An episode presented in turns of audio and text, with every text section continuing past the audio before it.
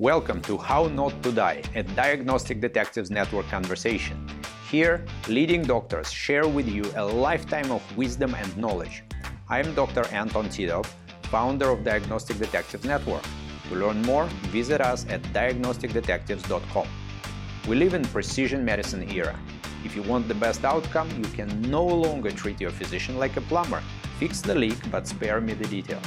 You must learn to navigate the complexity of modern medicine our mission is to help you do that. This episode is sponsored by no one. We do not accept any advertisements, sponsorships, endorsements, or affiliations. We stay free from conflicts of interest so common in medicine today. This podcast is for informational purposes only and should not be relied upon as the basis for any medical decisions. Let's proceed.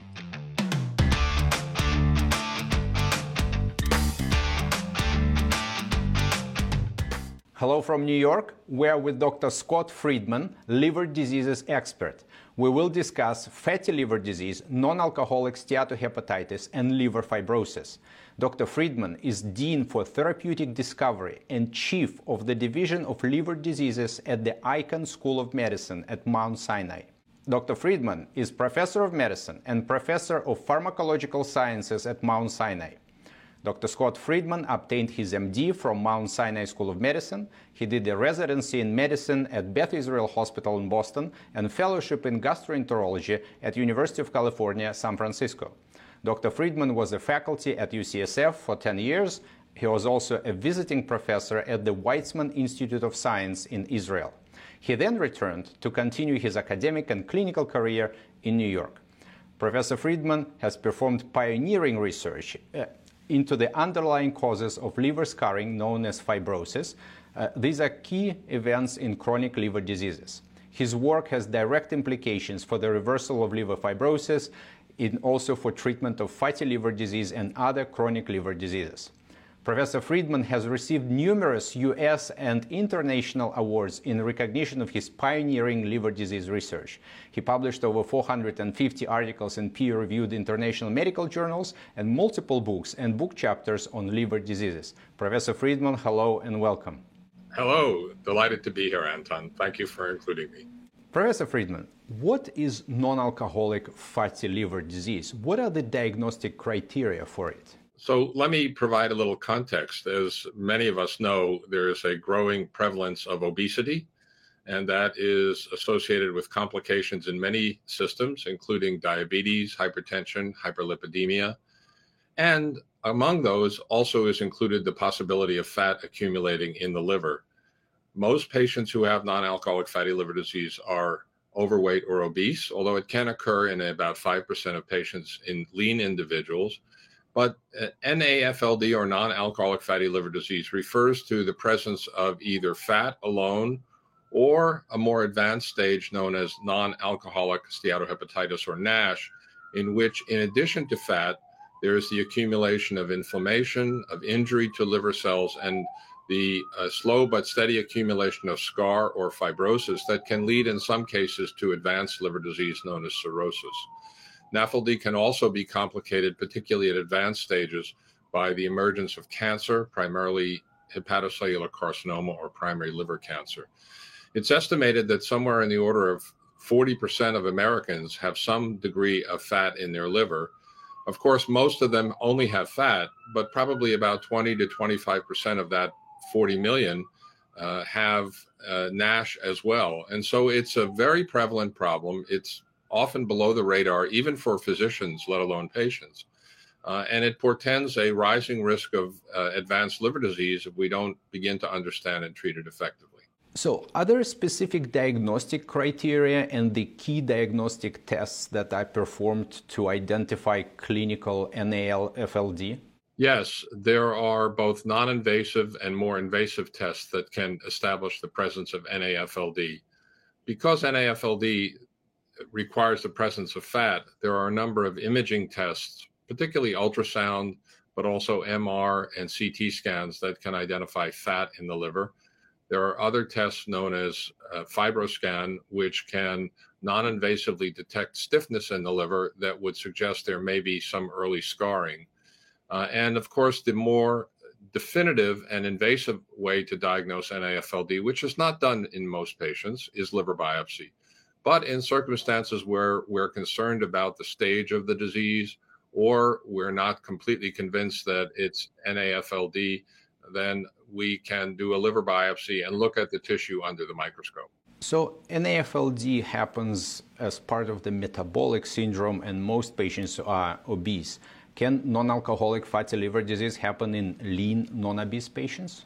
Yes, it can. And that's an important point, Anton. Uh, while 90, 95% of the patients with NAFLD are obese, there is a subset which seems to be of higher prevalence among different ethnicities. For example, among Asians, both South Asians uh, as well as those from the Far East, for reasons we don't know, but presumably in part because of genetic factors.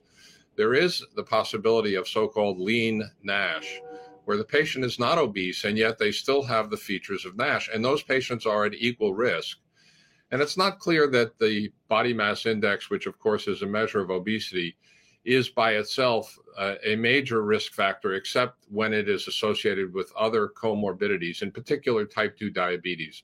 So, the presence of type 2 diabetes in patients, uh, particularly those who are obese, but especially those with NAFLD, diabetes confers a heightened risk of developing NASH and progressing to fibrosis and cirrhosis. For diagnostic tests to diagnose fatty liver disease and, and, and NASH, of course, there are liver enzymes that are used. There is also platelet levels. Uh, there are several scores. There is also a notion that over several decades, the sort of the upper limit of normal levels for ALT, for example, has been sort of risen as a formula page. Does that mean that it just reflects the higher prevalence of the subclinical uh, NAFLD? I read the numbers like 25 was 20 years ago the norm. The test hasn't changed, and now it's about 40. Well, that's a very important point, uh, Anton. First, let me say that uh, AST and ALT, which are our conventional liver tests, are actually enzymes contained within liver cells. And when the liver is damaged, it releases those enzymes, and we can measure that with a standard lab assay. Uh, they're often referred incorrectly as liver function tests. They're really liver injury tests. And uh, the problem is they're relatively nonspecific, and patients can harbor quite a bit of NASH or NAFLD, and their AST and ALT may not necessarily be elevated. When it is elevated, it's not necessarily only from NAFLD, so we need to exclude other causes, in particular viral hepatitis or perhaps immune disorders or even drug reactions.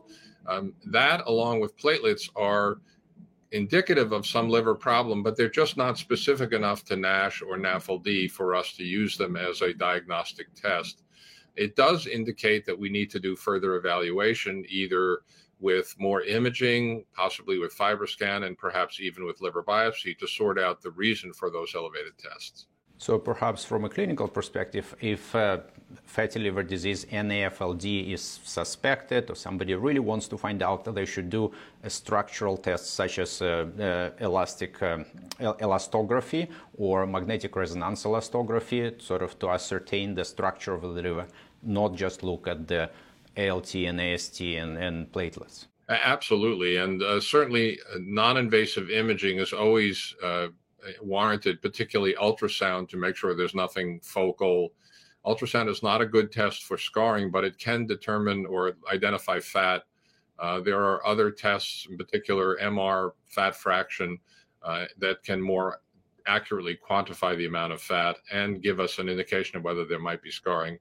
And as you mentioned, tests that measure the stiffness of the liver, particularly a test known as transient elastography, uh, the commercial name that's most commonly used is FibroScan, but there are other devices that also measure stiffness. That can also indicate whether there's uh, any disease and how advanced relatively it might be. Is fatty liver disease NAFLD reversible, and what are the conditions for its reversibility? Also, a very important question. Yes, it's absolutely reversible. In fact, you know, fat in the liver can uh, wax and wane depending on the body mass index and, and perhaps environmental factors. So we know fat can be cleared from the liver relatively quickly. Uh, and so for sure, that part is reversible. There's even evidence that under certain circumstances, the inflammation and fibrosis associated with NASH may also be reversible. The best data currently comes from the results of bariatric surgery in large uh, groups of patients. And there have been a number of important publications that document that the liver fat and NASH can regress in patients who undergo bariatric surgery, particularly if they lose quite a bit of weight. What we don't have yet is a pharmacologic therapy that has been approved that can convincingly reduce both fat and inflammation and scarring. And certainly that remains the in the most intense area of focus in the drug development space is to get a, a medication approved that will reduce the amount of inflammation and scarring and not just the amount of fat. So, non alcoholic steatohepatitis is a progression of fatty liver disease. How does NASH actually differ from NAFLD? So NASH uh, confers or Im- implies that in addition to fat, so remember, NAFLD is kind of an umbrella term, and most patients with NAFLD have plain fat. Sometimes we call that non-alcoholic fatty liver. But a subgroup will not only have fat, but they will have inflammation, injury to hepatocytes, and the beginning or development of scarring. So it's the inflammation, injury, and scarring component that defines NASH as more than just simple fat alone. And what drives the progression from NAFLD to non-alcoholic steatohepatitis, sort of the next, next stage, NASH? Uh, we wish we knew. Uh, there are a lot of hints. So, for example, uh, as I mentioned, most patients with fat in the liver have nothing but fat, and that's not a cause for alarm. It certainly tells us that the patient is at risk for more advanced disease. But again, most patients don't have fat.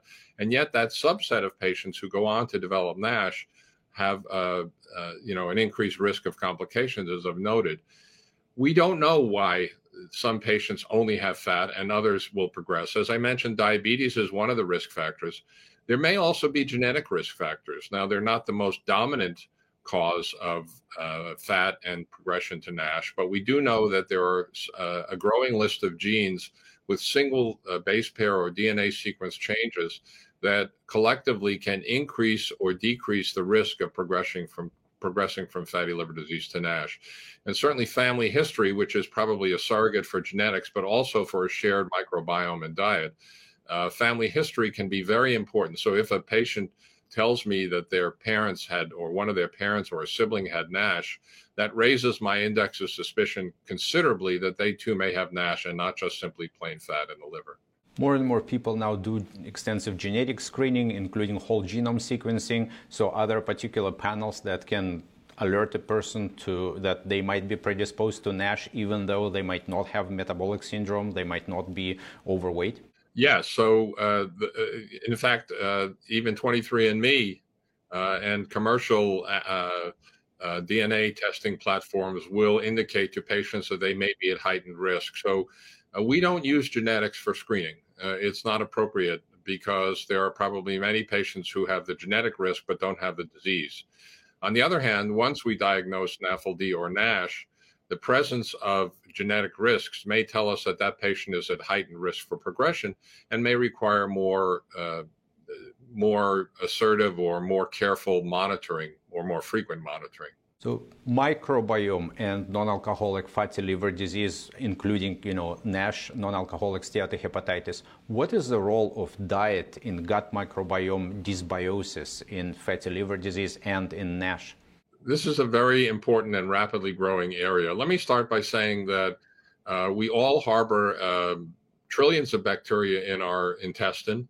Uh, that collectively is known as the microbiome, and everyone's microbiome is a little bit different. Nonetheless, uh, there is growing evidence, both from animal models and from humans, that the nature of the microbiome may influence the propensity and risk of progression of NASH we haven't really nailed down which bacteria specifically are the driving force that creates the risk for NASH. Uh, but there is strong evidence that you can transfer NASH from one experimental animal to the other by transplanting their microbiome.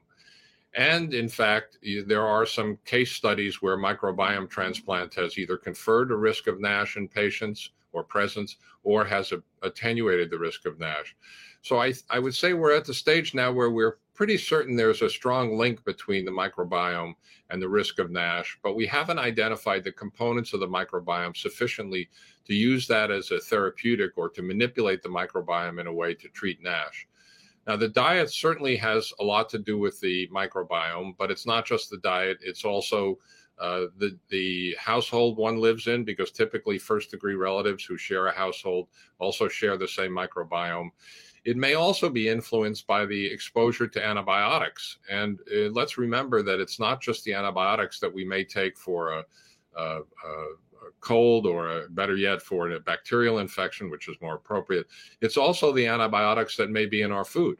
So uh, animals, farm animals are fed antibiotics. Uh, there are antibiotics exposed to plants and uh, grains. And so uh, there's a theory that I think is very compelling that suggests that one of the reasons NASH has begun to appear in the last 25 years is because we have systematically changed the population microbiome because of all this pervasive exposure to antibiotics that drives the emergence of different bacteria that may start to increase the risk that we retain energy, retain fat, and ultimately develop NAFLD and NASH.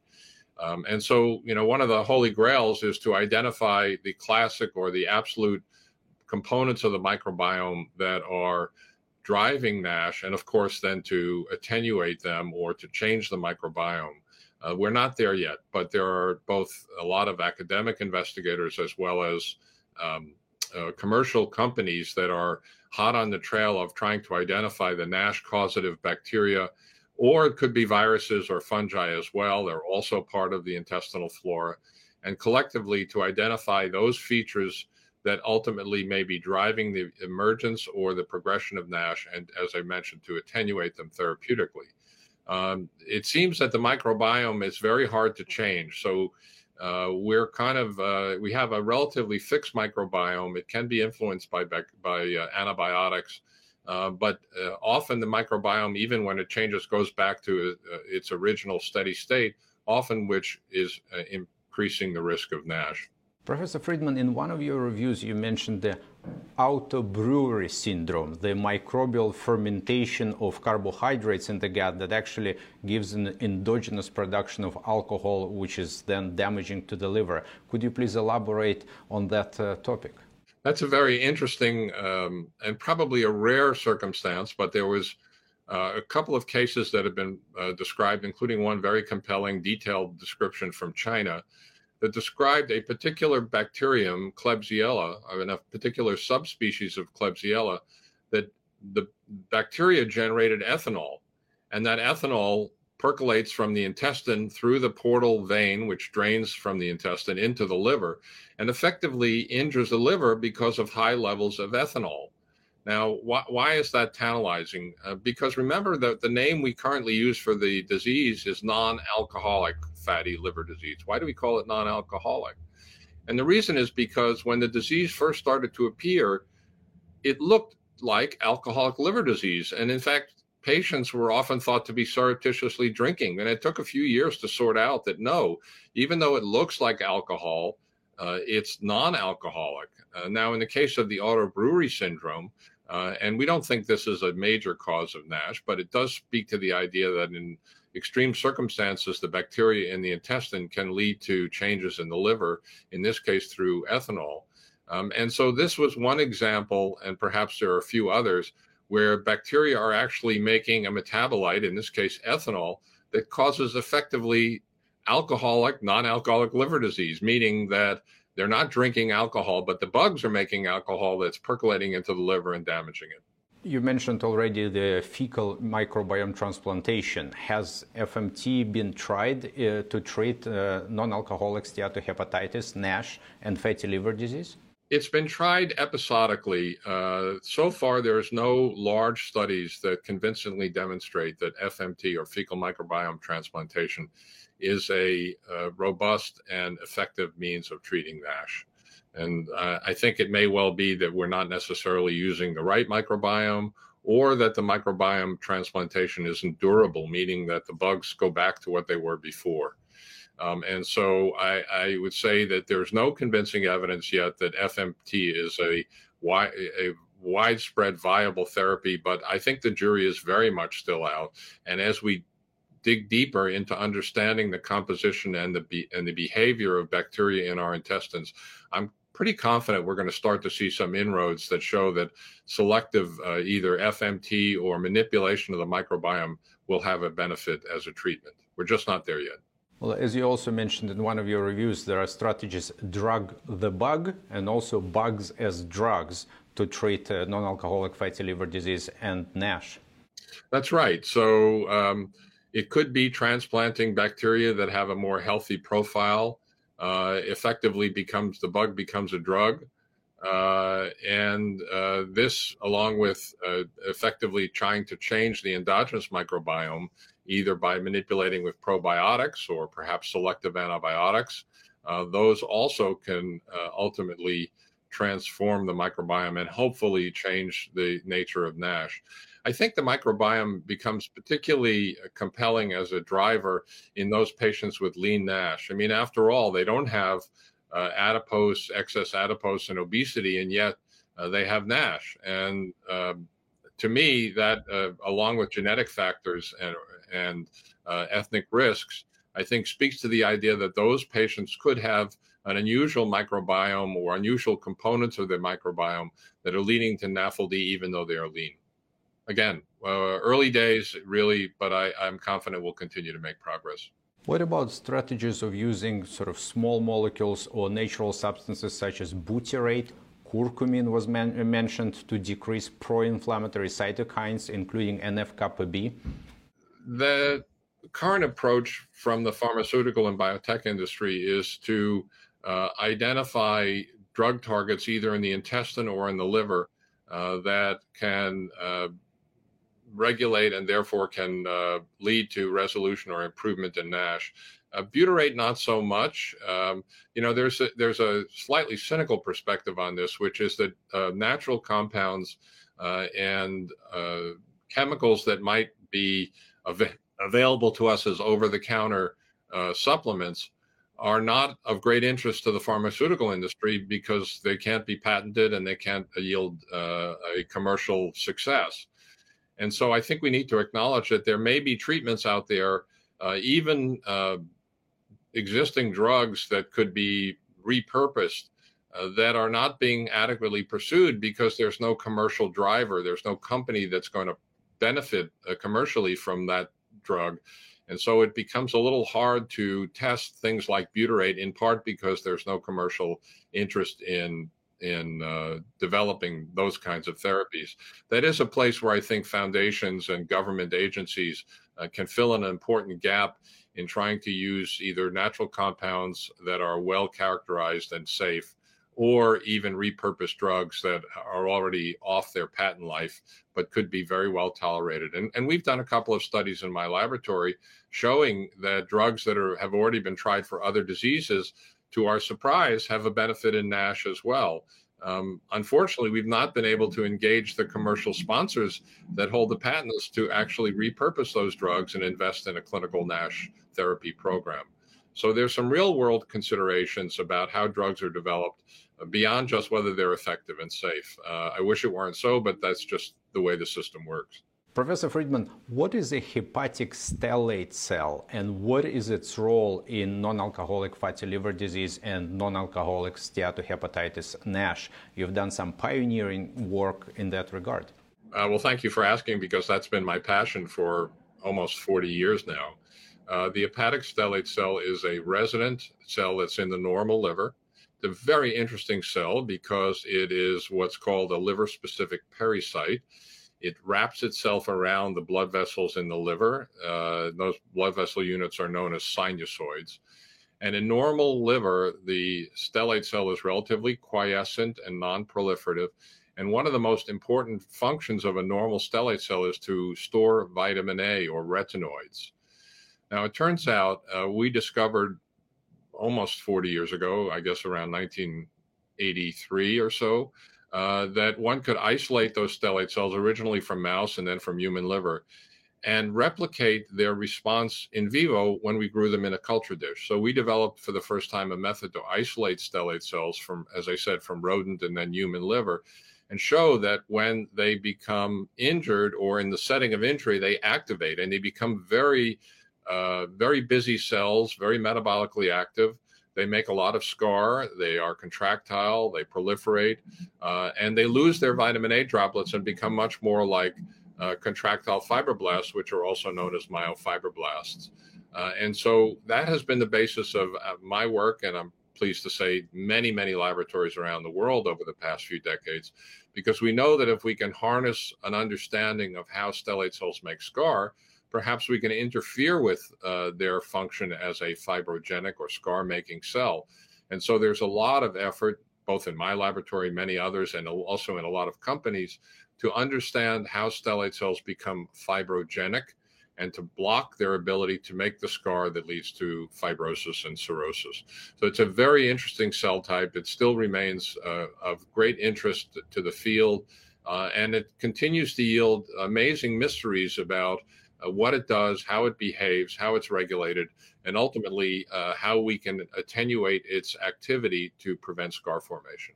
So, considering this huge importance of hepatic stellate cells. Are there specific therapies that target those cells or some of their metabolism, perhaps the environment around them? What are the hepatic stellate cell directed uh, therapies for fatty liver disease? That's an important question uh, because l- let me just step back for a minute and remind uh, our viewers that uh, NASH is comprised of fat, uh, inflammation, and then scarring. So approaches to treating NASH with new drugs aren't just focused on the scarring, they're also focused on attenuating the injury that is driving the scarring. But in addition, there are drugs that are specifically attacking the stellate cells in hopes of turning off their scar machinery.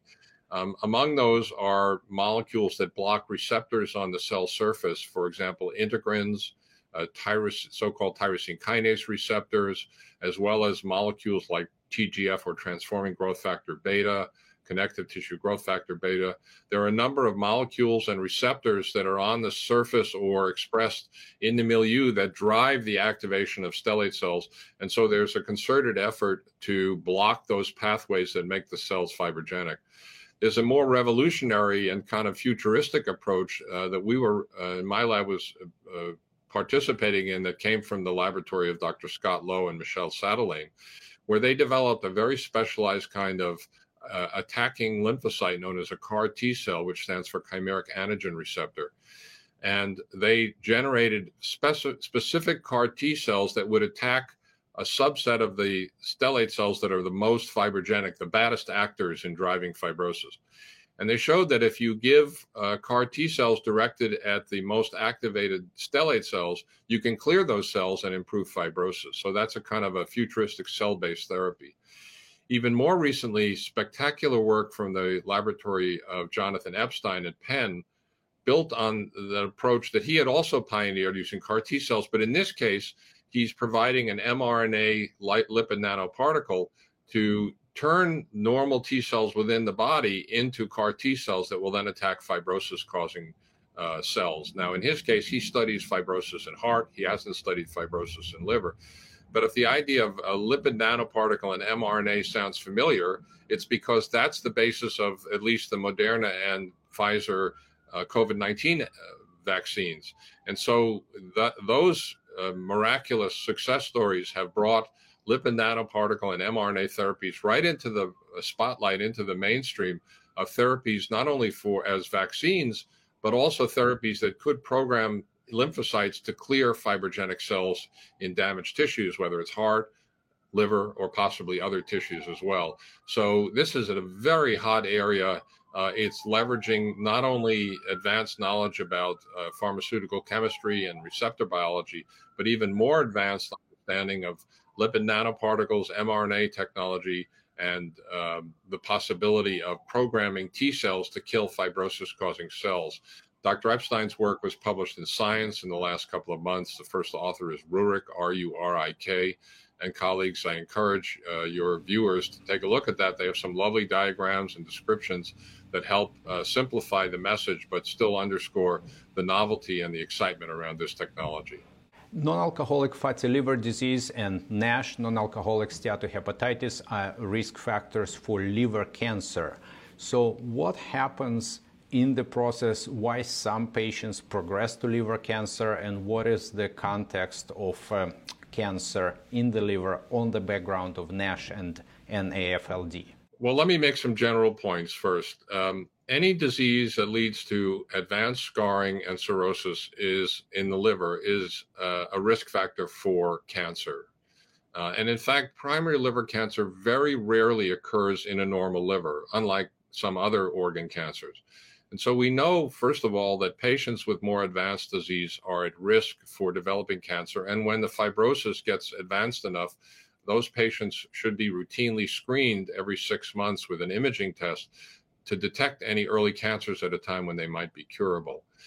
Um, now, for most of the cancers that have occurred, liver cancers in the last 25 years, almost all of them occurred in patients who had chronic liver disease from viral hepatitis, hepatitis B, particularly in Asia, as well as hepatitis B, uh, C worldwide. We have good therapies for those uh, those viral infections, and so we are beginning to see the um, the risk of HCC or the numbers of HCC go down as we get better at treating the underlying viral disease. An important feature of the cancers that occur in those patients with viral hepatitis is that patients typically already have cirrhosis when they develop the cancer. And so we know that we need to start screening when they're close to developing cirrhosis. What's of some concern about the cancers we're beginning to see in patients with NASH is that there's a, a, slightly higher possibility that that cancer may occur even before the patient is cirrhotic or has advanced disease. So there's a about a third of the cancers that occur in patients with NASH are occurring, we would almost say prematurely, meaning when they don't even have cirrhosis yet. And that has important implications for w- risk uh, in non cirrhotic NASH and also when we should start screening. Uh, screening guidelines don't necessarily recommend screening for cancer unless patients with NASH have fibrosis or advanced fibrosis. But first of all, we know that the cancers occur earlier than in viral hepatitis related cancers. We also know that they may have a different responsiveness to the leading therapies for cancer. So as you and your viewers may know, there's been a revolution in cancer therapy in so called the development of checkpoint blockade that effectively unleashes the immune system in a patient to attack the cancer internally. Um, and those drugs have been uh, successful in many cancers, particularly lung cancer. They've been slightly less successful in liver cancer, but they still are more successful than the conventional therapies. But it looks like that the cancers that arise in patients with viral hepatitis are slightly more responsive to those immunologic therapies than the cancers when they arise in NASH patients. And we're beginning to understand what's different about the immune microenvironment uh, in the cancers in NASH that makes them a little bit more resistant to these uh, exciting checkpoint therapies. Uh, early days, as with so many elements of NASH, but we're beginning to separate out the drivers of cancer in patients with NASH that are different from those drivers of cancer in patients with viral hepatitis B and C. Professor Friedman, you mentioned the screening. So, according to guidelines, but also you wrote in one of the reviews about personalizing screening for hepatocellular carcinoma in NASH uh, patients. What are the factors that help in personalizing that screening? What um, patients and their physicians should pay attention to? this is still a very rapidly evolving field. Certainly, the presence and stage of fibrosis by itself uh, is an important tripwire to indicate the need for screening. Uh, a family history of liver cancer uh, is also very compelling, even though we don't know what it is about that family history. And so, when we hear that a patient had a loved one, uh, first or even second degree relative who had NASH with a cancer, we also have a heightened uh, concern and a heightened screening. Uh, in addition, some of those genetic risks that I mentioned, in particular in a gene known as PNPLA3, it's known that patients who have a risk polymorphism or risk DNA base pair change uh, in PNPLA3 that also that increases the risk of NASH also increases the risk that that NASH patient will develop cancer. So if you have a patient that has two uh, copies of the risk allele or the risk DNA sequence in PNPLA3, that patient uh, indicates or that indicates that the patient be, should be screened a bit more aggressively, although the exact frequency with which they should be screened has not been firmly established. And probably over time, we're going to accumulate more and more genetic risks, which, when you add them up, will confer uh, either a low, a medium, or a high risk of cancer in patients who have NASH. We're still in early days in trying to uh, define a real risk score that indicates uh, in a very personalized or individualized way when uh, and how patients should be screened or how their cancer should be treated. As you know, there's a whole revolution underway in um, characterizing the expression of specific genes in tumors throughout the body to indicate which uh, of the immunologic therapies are likely to be most effective. And those approaches are now increasingly being tried in liver cancer patients as well, uh, where we're trying to personalize not only the risk, but also the therapy based on the kinds of genes that are expressed by their tumor. If we talk about hepatic fibrosis, the non-alcoholic steatohepatitis treatment, why there are no medications, there are no drugs approved yet for non-alcoholic steatohepatitis, despite all the research, and you are a renowned researcher in fatty liver disease and its genetics and uh, metabolic effects. This is one of the biggest challenges, certainly, that I've confronted in my career. Um, and reflects the fact that NASH is a much more complex disease than we first gave it credit for, if you will. Uh, so uh, we know that there are a number of features that occur in NASH. I mentioned most of them already the fat, the inflammation, the injury, the scarring. Uh, what we don't know is whether every patient who has NASH that we diagnose under the microscope, whether they have exactly the same disease. So it could be that some patients have NASH primarily because they have too much fat and the fat is toxic, others because their stellate cells may be more activated, uh, and others yet because they have too much of certain kind of inflammatory cells. So we're just starting to think about the fact that not all NASH is identical. Even if it looks the same under the microscope, it could be that the pathways that led to the development of NASH may be different across different patients. And that could explain why no drug has had a benefit in all patients. Even the drugs that look most promising typically only benefit about a third, at most half of the patients. Uh, and that may suggest that not everybody has the same disease drivers in their livers to cause the NASH picture, even if it looks the same under the microscope. Uh, it may also be that, you know, this is a multi pathway disease. And if you block one pathway, other pathways are driven to create more fat and inflammation. Uh, and so uh, we may need multiple targets and multiple drugs with different mechanisms of action that are complementary. And that's sort of where the field is starting to go now, is to think more about combination therapies uh, because we want to hit more than one target. And we don't really have um, a clear ex- uh, understanding of what is the Achilles heel from a treatment perspective. Is there one pathway or is there one molecule that drives the disease in every patient with NASH? So far, we haven't described that so-called uh, Achilles heel. Uh, and so again, we're still left trying to use different combinations of treatments. And uh, you know, the the programming of the body and the liver to hold on to fat is very hardwired, and it's going to take a, a, deeper understanding and a bit more patience before we come up with something that really will move the needle. I don't think we're far away in terms of our first approved drugs. I think we'll see that within the next couple of years but it will be an iterative and you know slowly progressive process where we may have to individualize therapies or combinations uh, and we may have to use uh, even you know more than one or two drugs as i mentioned uh, to get a maximal effect.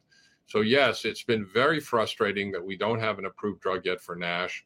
In the greater scheme of things i think the time horizon has been relatively short if you look at a disease that turned out to be easier to treat, and that would be hepatitis C, even though we had the viral sequence as early as 1989, it was really only in the 2010s that we finally developed really effective, well tolerated curative therapies.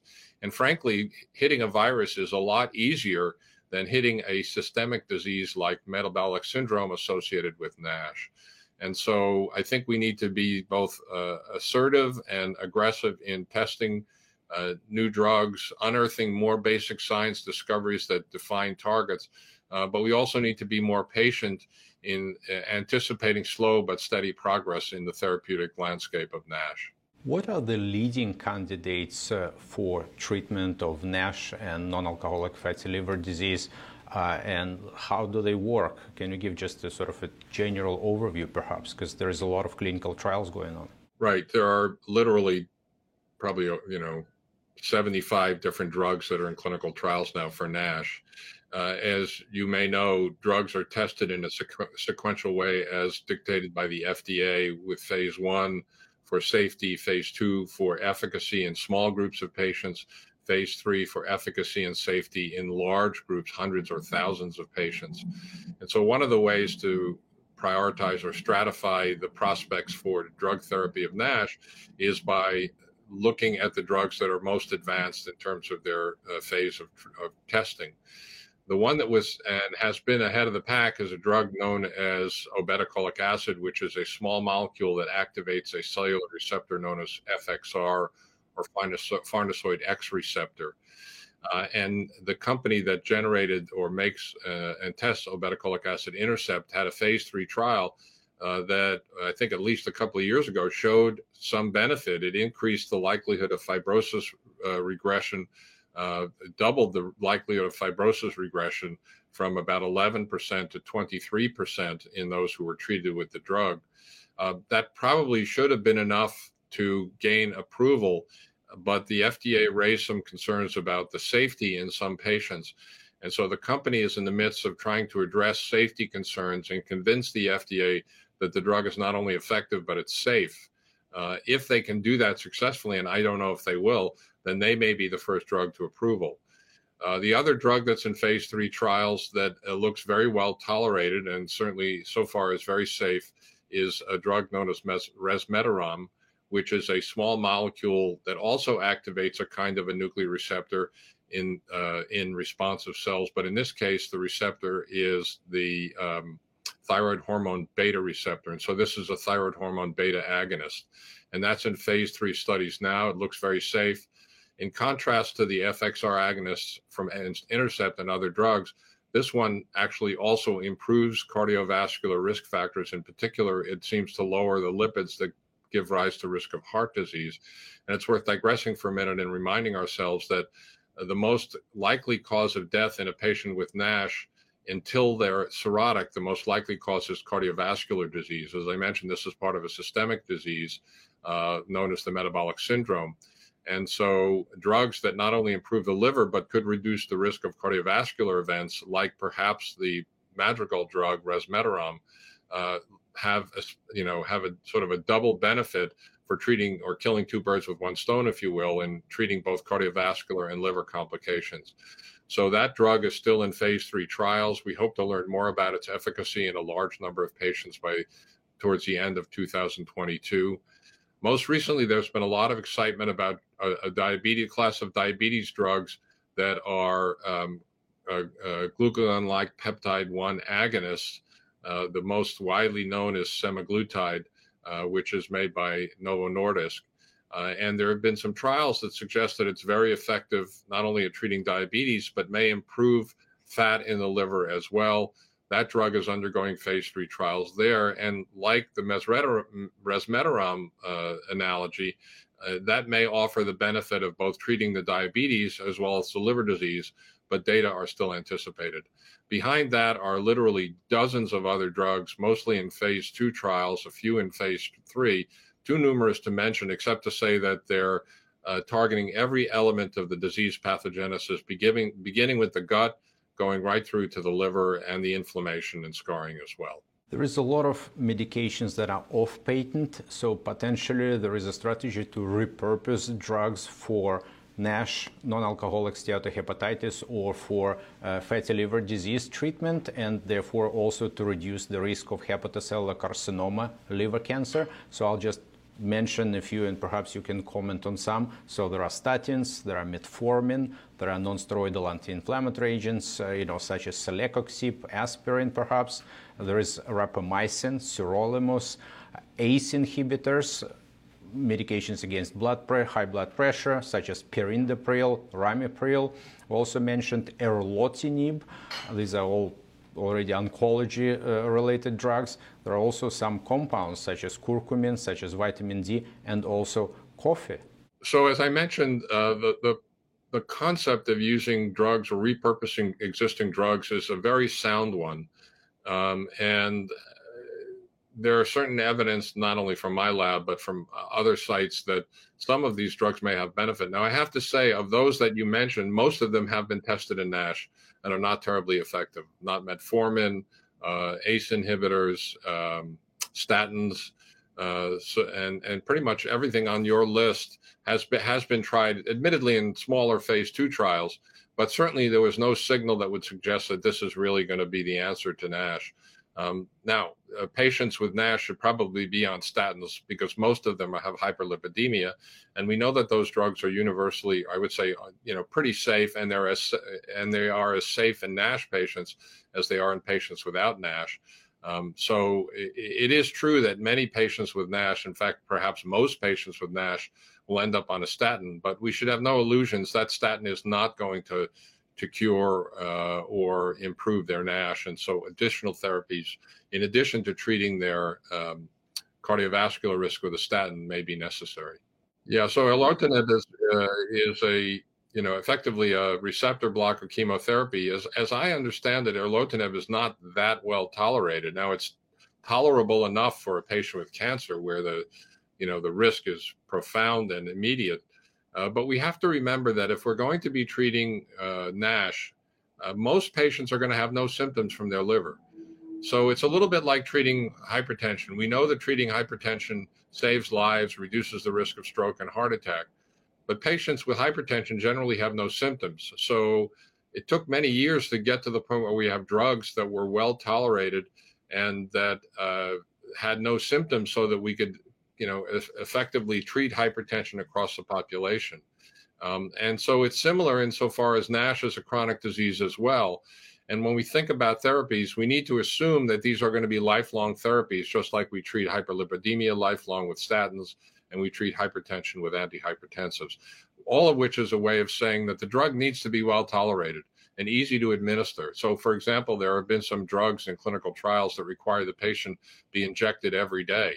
Now, that's great to prove whether a drug is effective, but thinking about convincing a patient to, to inject a drug every day, now it's not insulin, which of course you have no choice, uh, but the concept of uh, trying to develop a drug that might require daily in- injections for years or decades is a pretty tough sell. Professor Friedman, what do you think about the effects of coffee on the liver metabolism? Is there a sizable effect? There has um, been, I think, New England Journal of Medicine review like a year back or so. So, uh, coffee and liver function. What's your general view? Well, here's the good here's the good news. Yeah, I've, as a, as a an avid coffee drinker, I'm pleased to tell you that many studies now looking at large populations and correlating risk of liver disease with coffee consumption have come to the consistent conclusion that regular coffee consumption reduces the risk of liver disease. It's amazing. The, the, the, the epidemiologic data is very compelling, and it's not simply the caffeine in the coffee, it's probably some other element of the coffee, um, but it is generally caffeinated more than decaffeinated. Uh, but we don't know what it is that is from within that coffee that is protecting the liver uh, but it's certainly reasonable advice in our liver disease patients that if they drink coffee, they shouldn't be inhibited about it. Probably up to three cups a day is probably somewhat protective. Uh, and uh, if they haven't, if they haven't tried drinking coffee, if they like it, they should go ahead and drink it, um, because uh, there is this very uh, impressive correlation between uh, chronic or long-term coffee drinking and lower risk of liver disease. Now, it won't cure liver disease by itself. So it's not like patients should avoid going to the doctor, just drink coffee and assume they're going to be fine. Uh, but overall, it does seem to be a small component of a, a beneficial uh, diet, at least in terms of the coffee, that may reduce liver uh, liver injury.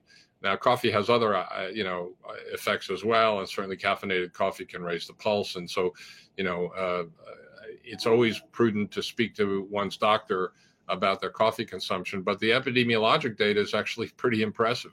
Professor Friedman, what is the future in liver disease treatment, and fatty liver disease treatment, NASH treatment, and in hepatology in general? You wrote a very thorough review, and you are a leading world renowned researcher on liver diseases.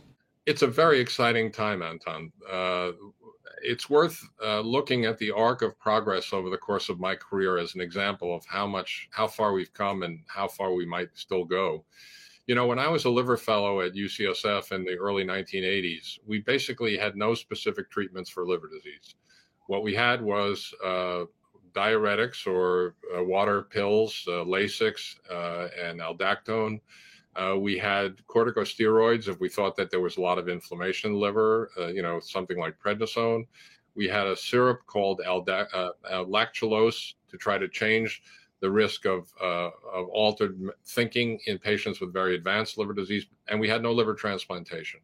So fast forward now 35 to 40 years, we have liver transplantation, which, which is life saving. Uh, we have curative therapies for hepatitis C, which wasn't even known. The, the, the virus wasn't even discovered in the early 80s. Here we went from discovering the virus to curing it hepatitis B now we have uh, many effective therapies and, and newer drugs are trying to clear the virus, which we haven't succeeded in doing for Hep B yet. Um, we have treatments for biliary disease. We have a better understanding about the genetics. I mean, it's just unrecognizable how far we have come. But I do believe that the liver has many secrets still to yield. Uh, I think among the prospects that uh, not necessarily for NASH, but for liver disease, I'm very excited about the prospects of xenotransplantation. That is, having humanized uh, organ donation from mammals, particularly pigs. As you know, there was a very um, high profile transplant of a pig heart into a humanized pig heart uh, into a man recently at University of Maryland, I think in late 2021.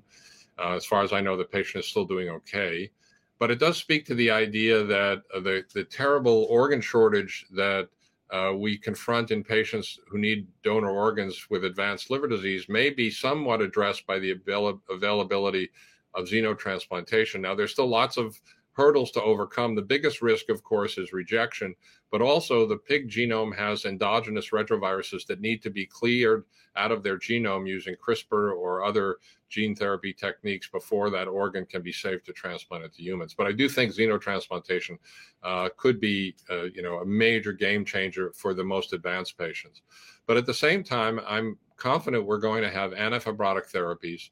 Uh, we'll have more effective anti-inflammatory therapies. We can already reduce liver fat. Um, and I actually think that the liver's greatest mystery, and this is not just me, the liver's greatest mystery is the ability of the liver to regenerate. You can literally uh, surgically resect two thirds of a healthy human liver. You can take the resected specimen with attached blood vessels and you can put that into a recipient.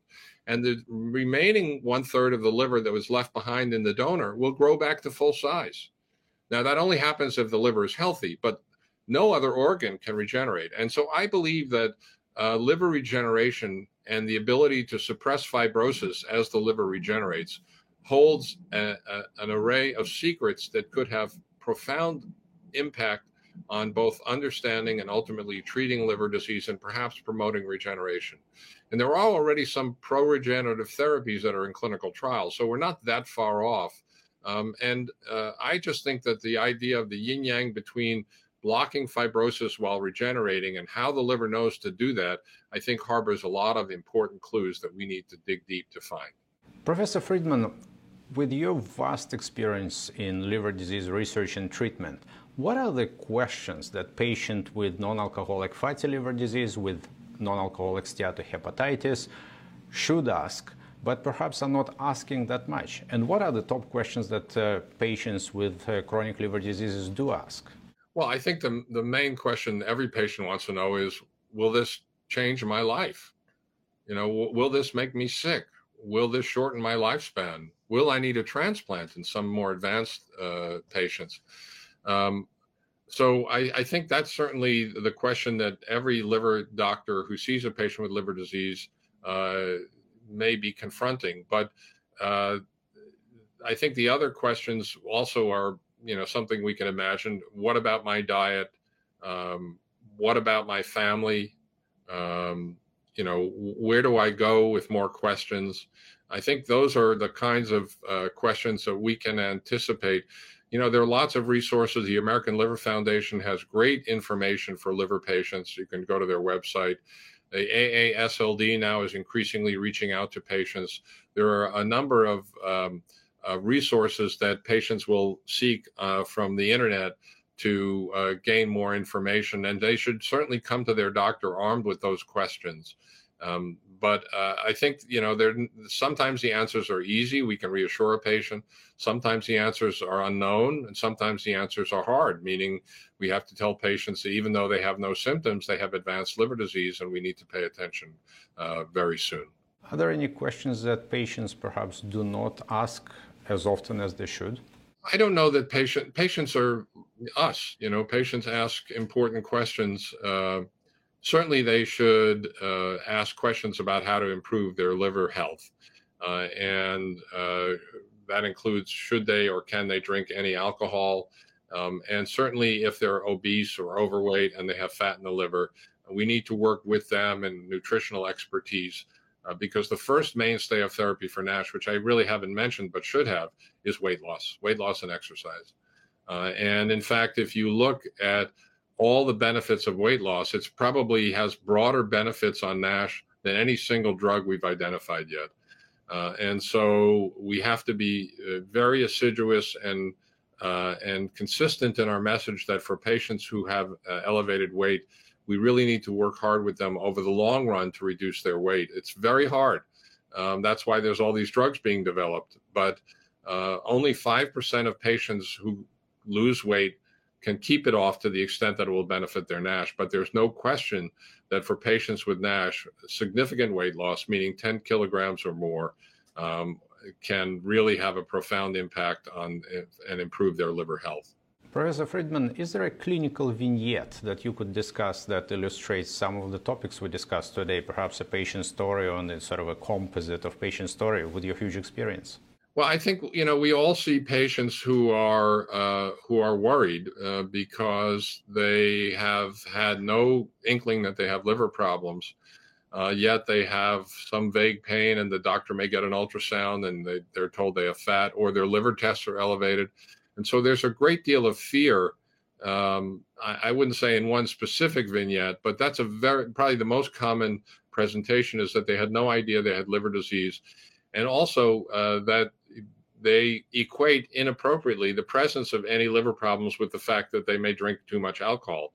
Most patients with liver disease do not drink alcohol to excess, but unfortunately, uh, the the liver disease field field at large has carried this burden in that patients or their families often inappropriately assume that because they have liver problems they drink too much alcohol and that's usually not the case so i think that's that would be my parting uh, comment in terms of uh, talking to patients and reassuring them that most liver disease is not from alcohol and they don't need to explain that to uh, to themselves, to their families, or to anyone who asks.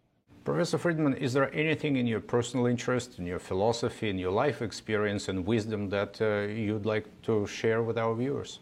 I've been blessed by uh, having a rich career that is is infinitely challenging, stimulating, uh, and from which I've continued to grow uh, I had the privilege of writing a piece called a master's perspective for our liver specialty journal called hepatology and i wrote that piece in 2015 uh, and one of the things i emphasized there was uh, how profoundly important mentoring is and so uh, i would say in terms of my own personal philosophy i've always been acutely aware of how important and what a positive impact i can make on my trainees whether they're students residents postdocs fellows even faculty by eh, learning how to mentor and making it a priority. And I've, you know, outlined in that article in 2015 the many ways that mentoring can be uh, effective and why it's so important in influencing the future of our specialty and our physician scientists and our trainees.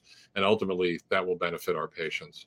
Well, that is uh, certainly a key message because it also helps to train the next generation of professionals who continue to stand uh, on the shoulders of giants such as you are. Well, thank you. I, I never considered myself a giant. I'm just pleased I could make a contribution and uh, made a small difference in the world, at least as far as liver disease is concerned. I've been very lucky. Thank you, Professor Friedman, for this conversation. We hope to come back to you in the future to hear more exciting news about liver disease research. And thank you for your research and clinical work. It was my pleasure, and I'd be delighted to come back anytime, Anton. That's it for today. Thank you for listening.